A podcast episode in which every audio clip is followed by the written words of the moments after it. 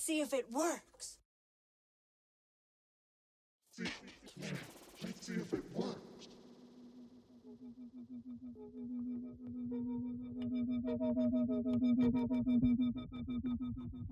Стив Берман. Игроки с Золотых гор. Часть вторая.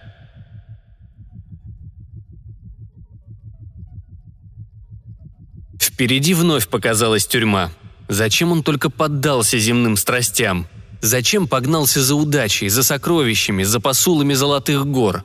Все эти посулы – обман, сплошное нагромождение лжи. Как он был глуп, поверив письмам и россказням о житье в новом свете – Едва Юань начал подниматься по ступеням тюремного крыльца, его окликнул какой-то полисмен. Возможно, тот самый, что привязался к нему прежде. Юноша заколебался, не зная, что делать. Но тут сверху прямо в лицо полисмену метнулась серая птичка. Та самая ласточка, порожденная колдовством Хангне. Воспользовавшись тем, что страж порядка забыл о нем, Юань быстро подошел к двери и шмыгнул внутрь. Охранник на стуле спал. Из-под его стола торчало горлышко пустой бутылки – Убийца за решеткой вскинул взгляд, но, увидев, что это всего лишь юань, снова улегся на циновку и поднялся только после того, как юноша окликнул его по имени. «В чем твое преступление?» «А на что тебе знать? Поизмываться пришел. Кто ты таков?» В ответ Юань показал ему странный ключ. Он был уверен, этот ключ отопрет любую дверь, преграждающую путь к топору. «Расскажи, и я выведу тебя на волю». Чап подошел к решетке и заговорил – я прожил здесь, в Золотых горах, много лет. Благодаря помощи Тонга ни в чем не знал нужды. Деньги, еда, уважение – все у меня было в достатке. Не хватало только одного – женщины, что стала бы моей женой, вела хозяйство и рожала мне сыновей. Американцы, видишь ли, не желают, чтобы мы обзаводились семьями. Потому-то и китайских женщин здесь так мало. И вот однажды услышал я о паре волшебников, которые могут исполнить желание – Юань невольно стиснул кулаки, так что бородка ключа больно впилась в ладонь. Ну да, конечно. Чему тут удивляться?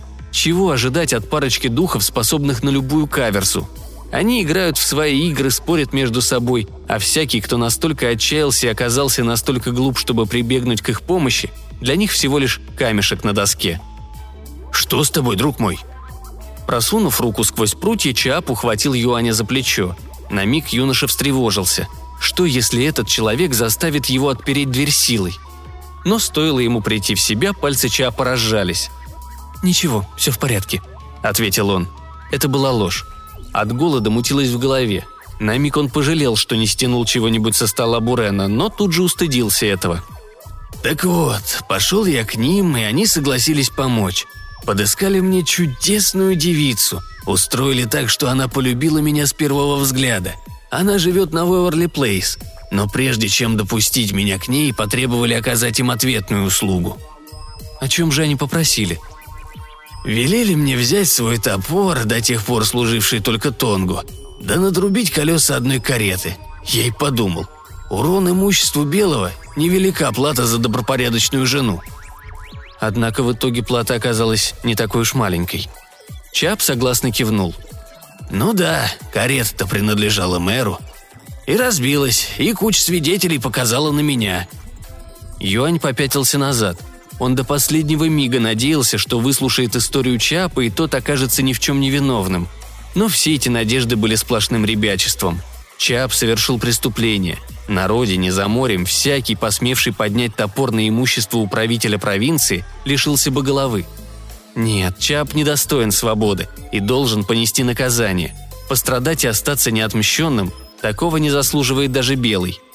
Отпирая дверь, Юань почувствовал, что руки словно налились свинцом.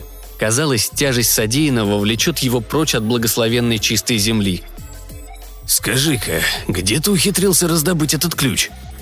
Юноша прислонился плечом к решетчатой двери. «У той самой пары». «У той самой пары?» Выходит, они решили загладить учиненное надо мной озорство. При виде улыбки на покрытом синяками лице Юаню сделалось еще тяжелее, и он не ответил. К чему обманывать человека? Нам нужно вернуться к ним. И в самом деле надо бы, но прежде я получу жену. Нет, сначала... Благодарю тебя, друг мой, что протянул мне руку помощи. Надеюсь, однажды смогу отплатить тебе тем же. Ча побежал к двери. Юань рванулся следом, чтобы остановить его, но вдруг окружающий мир накренился и выскользнул из-под ног. Открыв глаза, он обнаружил, что лежит на полу. Заморгал и осторожно ощупал ушибленную голову. На затылке вздувалась огромная шишка, а топор исчез. На полу перед дверью в камеру поблескивала монета. Что было ключом, приняло прежний облик. Волшебство монеты доверия не внушало, и Юань оставил ее лежать перед столом полисмена. Тот безмятежно храпел, забывшись пьяным сном. Вернувшись в Чайна-таун, Юань обнаружил Чаапа, сидящим на земле перед домом с ярко раскрашенным балконом. Голова топора была опущена, будто он убит горем или снова ждет палача. Юань ожидал, что увидев его, Чаап вскочит и бросится бежать, но тот даже не шелохнулся. «Дурак я дурак», – пробормотал топор. «Веди меня назад, в тюрьму. Другой судьбы я не заслуживаю». «Что здесь тряслось?» «Загляни в окно, посмотри на нее». Что-либо объяснять Чап наотрез отказался. Тогда Юань отыскал поблизости несколько старых ящиков и досок и соорудил под окном пирамиду, на которой кое-как смог устоять. Он не на шутку опасался снова сомлеть и упасть, но должен был выяснить правду, по крайней мере, хоть о чем-то. За окном оказался небольшой кабинет. В угловом кресле сидела, читая книгу, темноволосая девушка. Ее окружали стопки бумаг, груды небрежно свернутых свитков и целые штабеля книг. Никогда в жизни Юаню еще не доводилось видеть столько писанных слов разом. Вдруг ящик под ногами угрожающе заскрипел – Взглянув вниз, Юань поспешил убрать ногу с треснувшей доски, а когда вновь поднял взгляд в окне прямо перед его носом, показалась ужасная морда. Юноша вскрикнул. Яростный блеск черных глаз, острые клыки, рога. Казалось, это какая-то кошмарная помесь пса с драконом. Чудовище гавкнуло. Юань потерял равновесие и рухнул вниз. Не подхвати его Чап, мог бы здорово расшибить самостовую. «Ну, видел ее?» – спросил топор, помогая Юаню встать на ноги. Юань покосился в сторону окна и содрогнулся. «Видел, видел. Я не могу взять ее в жены. Ну да, еще бы. Мои родные друзья, они меня насмех подымут». «Насмех? Скорее отпевать тебя начнут». «Скажут, бедный Чап». Топор вновь опустился на землю. «Да, такая жена. С такой уймой слов в голове», — кивнув, подхватил Чап. Слов в голове? Рога тебя, выходит, не смущают. Топор смерил Юани изумленным взглядом. «Какие рога? О чем ты?» «Она ж чудовище!»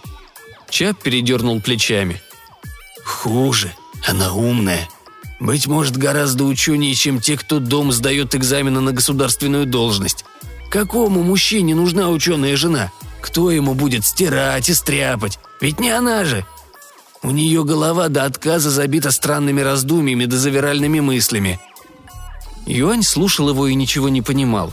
Неужто Чаап не видел той женщины с жуткой мордой? Или это он, Юань, что-то путает? «Выходит, все, что я сделал, напрасно. Будь прокляты эти двое!» Топор почесал плечо. «Жаль, топор у меня забрали». Услышав эти слова, Юань совсем пал духом – как же ему теперь убедить обманутого Ча повернуться в лавку к духам? Силой? Но даже зверски избитый топор превосходил Юаня в весе на много дзыней и мог легко одолеть его. Значит, всему конец. Он оплошал кругом, оплошал перед лживыми духами, подвел больного брата и навлек бесчестие на предков. Теперь их духи обречены страдать без потомков, которые могли бы отдать дань их памяти. Едва не рухнув на землю рядом с Чапом, он подумал, что любой прохожий мог бы принять их за отца с сыном, удрученных какими-то невзгодами. Но дело было куда как хуже. Скорее всего, в этот день они оба навсегда остались без семьи. Если бы он и вправду был таким мудрым, каким считала его мать. Стараясь не обращать внимания на хоровой стон Чаапа и пустого желудка, Юань закрыл глаза и начал собираться с мыслями, а чтобы успокоиться и сосредоточиться, еле слышно затянул. «Амитабха, Амитабха. И тут ему на ум пришло излюбленное изречение одного из монахов. «Водом далекой реки не утолить сиюминутной жажды». Юань знал, что это значит. «Не гонись за тем, что далеко, обходись той малостью, что под рукой». Может, отыщется способ убедить девушку помочь. Одной ее улыбки может оказаться достаточно, чтобы Чаап передумал.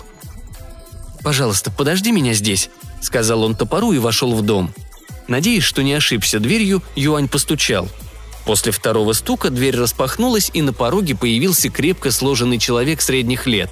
Судя по простой темной одежде, слуга. «Мне крайне необходимо поговорить с вашей хозяйкой», – с легким поклоном сказал Юань. Слуга оглядел его с ног до головы и слегка нахмурился. «Я могу передать ей все, что потребуется», — сказал он, не спеша впускать юношу внутрь. «Дело касается ее нареченного». Слуга сдвинул брови еще сильнее. «Об этом моя повелительница Хангне не упоминала ни слова». С этими словами он начал было закрывать дверь прямо перед носом Юаня. «Подождите!» Слуга остановился. «Учти, дитя смертных, я чую ложь», – прорычал он, оскалив острые желтые клыки. При виде этого Юань едва не забыл, что собирался сказать. «Это они послали меня. Топор со мной, внизу». Оставалось только молиться, чтобы в этих словах оказалось больше правды, чем лжи. О том, что может воспоследствовать, если этот слуга, кем бы он ни был, останется недоволен, не хотелось и думать. Обычное с виду лицо слуги вновь превратилось в жуткую морду, ту самую, что показалось из окна. Черный собачий нос звучно втянул воздух. Юань ахнул от страха. «Входи!» – прорычал слуга, медленно возвращаясь в человеческий облик. Следуя за ним, Юань миновал анфиладу крохотных тесных комнаток, битком набитых бесценными статуями, увешанных картинами и картами. Наконец, сильная рука толкнула юношу в плечо, усаживая его на жесткую скамью. «Минуту, и сможешь увидеть ее», с виду вышедшая к Юаню девушка выглядела не старше Чени, а может даже его самого. Хрупкая стройная фигурка, пышные одежды из множества драгоценного шелка и золотой тесьмы. Казалось, все это богатство не возвышает ее, а гнетет, пригибает к земле. На лице под слоем белил цвета слоновой кости застыла печаль. «Вы пришли с новостями о Гэне Чаапе?» «Да», — с низким поклоном ответил Юань. Девушка кивнула в знак готовности слушать. Юань глубоко вздохнул. Сегодня он выслушал много раззолоченных языков, Оставалось надеяться, что это придаст хоть какой-то лоск его собственному. Достопочтенный и достославный Чаап ожидает свою возлюбленную внизу. В дверном проеме напротив мелькнул силуэт слуги. «Он хочет представить вас великим духом Хангне и Бурену», – поспешно добавил Юань. Девушка вскинула руку, прикрыв ладонью рот. «Вы взволнованы? Не бойтесь. В последние дни Гэн Чаап сумел снискать немалую известность. Теперь известен он даже американцам, а их люди в мундирах оберегают его жизнь. Похоже, эти слова только встревожили девушку сильнее прежнего. В уголке ее глаза набухла слеза. Юань опустился на колени. «Прошу вас, позвольте узнать, чем я мог вас расстроить?» «Я не знакома с Гэном Чапом, но знаю Хангне. Это она похитила меня из дома и перенесла сюда». Юань терпеливо ждал в уверенности, что это еще далеко не все – мой отец – правитель провинции Гансю. Сыновей у него нет, и он уступил моим детским желаниям учиться». Девушка коснулась пальцем ближайшего свитка. «Теперь он вынужден оплакивать меня как умершую и считать, что понес наказание за этот грех». «Но от чего же?» Однажды вечером к нам в дом явилась женщина, которую я никогда прежде не видела. Она вручила мне послание, где было написано, что мне суждено выйти замуж за совершенно незнакомого человека – Едва дочитав письмо до конца, я обнаружила, что я уже не дома, а здесь. «Выходит, ее похитили», — подумал Юань. «И только из-за того, что Чиапу не терпится жениться?» Его охватил жгучий стыд, ведь он пытался надуть ее, повел себя не лучше, чем эти духи. Хангне призвала Шидзы, льва-стража, и приставила его ко мне, чтобы я не сбежала. Продолжала девушка, повернувшись в сторону слуги. Тот поклонился ей. «Он стережет меня до свадьбы», «Простите меня», — сказал Юань, коснувшись лбом половиц. «За что?» «За лживые речи. Я облег ложь в такие слова, чтобы она выглядела правдой. Мы все обмануты духами, и обманывать тебя дальше я не стану. Тот, кому они обещали тебя в жены, я не слишком хорошо знаком с ним, но знаю, каково его ремесло. Он топор Тонга, наемный убийца. Он ожидал, что девушка вскрикнет от ужаса, а может даже бросится бежать, но та лишь печально кивнула – Однажды Манзы сказал, «Невзгоды нас укрепляют, покой же и довольство губительны. Кто я, чтобы спорить с мудрыми?» Эта покорность судьбе вселяла боль в сердце, если бы только найти способ спасти их обоих. Но как? Юань крепко задумался. «А что если...» – заговорил он, поднимаясь на ноги. «Конечно, я не мудрец. Вам известны мысли многих великих умов, и, может быть, мое предложение покажется вам смешным. Назови свое имя». «Что?» «Прежде чем ты продолжишь, я хочу узнать твое имя». Юноша покраснел. «Юаньзы?» – ответил он. Девушка едва заметно улыбнулась. Внезапно Юаню отчаянно захотелось увидеть ее улыбку еще раз. Голова переполнилась глупыми мыслями о песенках и шутках, при помощи коих этого можно достичь. «Так что же ты хотел предложить?» Чапу вовсе не по душе жена, превосходящая его мудростью. Вы тоже не желаете за него замуж. Юноша прикусил губу, не зная, насколько может быть с ней откровенным. В глубине души ему очень хотелось рассказать обо всем, но он ни за что не осмелился бы подвергнуть опасности жизнь брата. Нам нужно должным образом изложить создавшееся положение духом, устроившим всю эту каверзу. Схватив с ближайшего столика кисть для письма и лист бумаги, Юань подал все это девушке. Если вы напишете Чаапу письмо, в котором будет сказано, что его злодеяния разбили ваше сердце, и теперь он для вас мертв, поверьте, все будет в порядке. Девушка погрузилась в молчание, задумчиво глядя на него. Казалось, минуты тянутся целую вечность, но наконец она кивнула и взяла кисть. «В последние дни я повидала немало чудесного», — сказала она, подойдя к столу и смахнув с него локтем все лишнее. «Могу ли я усомниться в том, что и ты способен творить чудеса?» Склонившись к столу, она уронила на камень для растирания туши несколько капель воды, прижала к нему палочку туши и спустя минуту начала писать. Слуга проводил юношу к выходу. Прежде чем вручить ему сложенное письмо, девушка придвинулась поближе и снова едва различимой улыбкой шепнула. «Минли», это ее имя. Догадался Юань и несколько раз мысленно пропел его, спускаясь вниз. Ча подремывал снаружи на том же самом месте. Юань толкнул топора ногой и, прежде чем заговорить о том, что им нужно вернуться в лавку духов, вновь помолился Будде Амита, прося его проявить талику снисхождения к затее неразумного юнца. Западный горизонт окрасился багровым заревом заката. Подойдя к лавке, Юань с топором обнаружили, что ставни на окнах закрыты – Юноша заволновался, решив, что они опоздали. Но нет, дверь отворилась, стоило только взяться за ручку. Парочка духов ждали их. Бурен сидел на своем месте, задрав на прилавок ноги. Хангне облокотилась на свой прилавок и подперла подбородок ладонью. Оба держали в руках высокие тонкие бокалы, наполненные янтарным питьем. На шкуре странного зверя посреди лавки стояла ведерко со льдом, а из него торчало горлышко бутылки – Чап, словно уменьшившийся в размерах, остался у порога. «Что ж», — заговорила Хангне, сделав солидный глоток из бокала. «Наш топор вернулся, и, по всей видимости, победа за мной». «Я никогда не мог понять, как брат может внушить подобную преданность», — проворчал Бурен, опустив свой бокал на прилавок. «Ну да, не ты ли продал своих с головой?» Бурен со вздохом пожал плечами. «Что ж, Цзы, радуйся обществу братца. Других радостей в жизни ни тебе, ни твоим сыновьям не видать». Юань приказал себе не терять спокойствия и силы. Его план сработает, непременно сработает. Боюсь, вы ошибаетесь. Бурен изумленно поднял густые брови. «Да ну, уж не привел ли ты к нам призрака?» Вместо ответа Юань подал Хангне письмо. Взглянув на страницу, она смерила юношу недоверчивым взглядом и принялась читать. «И что там написано?» – спросил Бурен. Хангне смяла письмо в кулаке. Ногти ее удлинились, сделались острыми, словно звериные когти. «Это нечестно», – процедила она. «Я подумал, что о некоторых вещах незачем говорить вслух», – сказал Юань, не в силах сдержать улыбку. Хангне передала бумагу Бурену. Тот развернул письмо и захохотал. «Блестяще, Цзы! Это куда лучше призрака!» Похвал Юань не ожидал – Опасаясь, как бы ушлая парочка не начала юлить, уклоняясь от уговора, он поспешил заявить. «Итак, доставив вам вашего топора и живым, и мертвым, я заслужил оба ваших дара». «Я и не припомню, когда меня в последний раз сумели надуть. И тебя, Хангне, тоже». «Кто бы осмелился?» Казалось, Хангне сделалась выше ростом и шире в плечах. «Осмеянная женщина!» Опорожнив бокал, Буран вновь потянулся за бутылкой – осмеянная, обжуленная!» Хан Гне направила коготь на Юаня, глаза ее вспыхнули изумрудным огоньком.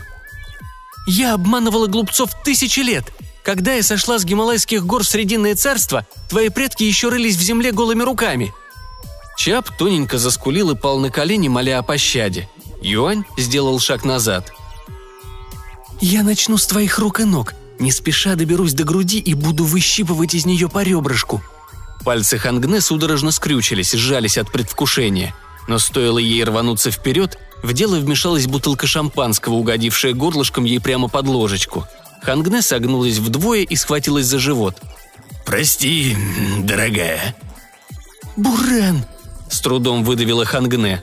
Американский дух разжал пальцы, выпустив бутылку и обратился к Юаню. «Умно, Цзы, умно. Ты ведь загодя знал, что в конце концов я тебя спасу». Юань спокойно кивнул, хотя внутренне трепетал, как лист на ветру.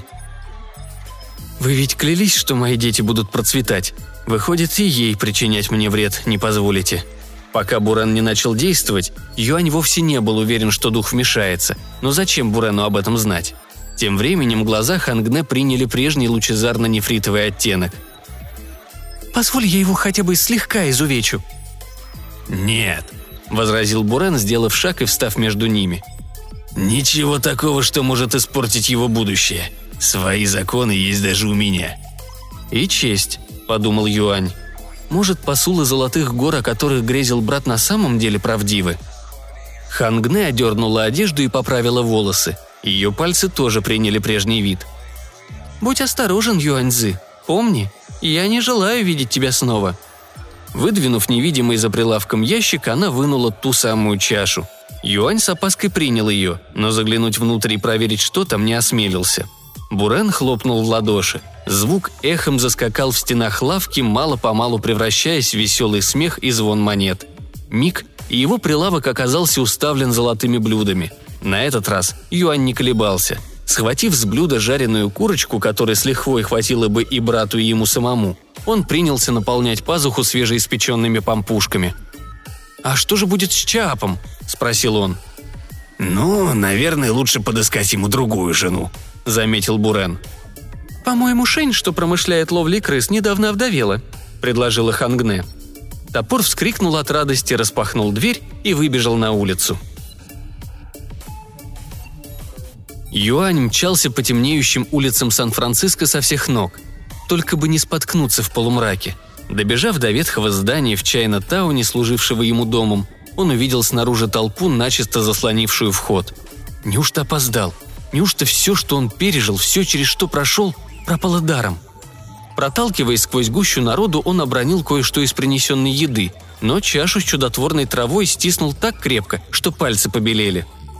Посреди толпы сидел самый странный зверь из всех, каких Юаню только доводилось видеть. Мощного сложения, толстолапый, короткошерстый, с густой кудрявой гривой на голове – он сидел мордой к зданию, будто не замечая изумленных взглядов и перешептывания окружавших его мужчин, женщин и ребятишек. Однако стоило Юаню приблизиться, зверь повернулся к нему. Не узнать этой морды и черных блестящих глаз было бы невозможно. Лев-страж коротко рыкнул, словно приветствуя Юаня. Толпа возрилась на юношу с интересом. Под множеством взглядов Юаню стало не по себе, да и брата увидеть не терпелось, однако он догадался – Лев послан не духами, льва послала к нему Минли. Юноша склонился к зверю так, что его лицо оказалось всего в нескольких дюймах от львиной морды. В пасти льва блеснули кончики острых клыков. «Передай хозяйке, что для меня будет величайшей честью встретиться с нею снова, но только после того, как я позабочусь о своем брате, о Чене». Зверь кивнул и рыкнул еще раз. Толпа расступилась, и лев-страж большими скачками помчался прочь. Поднявшись по шатким ступеням и миновав темный коридор, Юань вошел в свою тесную комнатушку. Землистые лица со всех сторон обратились к нему. Запахи еды вызвали ропот и множество голодных взглядов. Казалось, с самого утра Чень даже не шевельнулся. Увидев брата, он попытался подняться ему навстречу, но не смог даже оторвать головы от грязной циновки.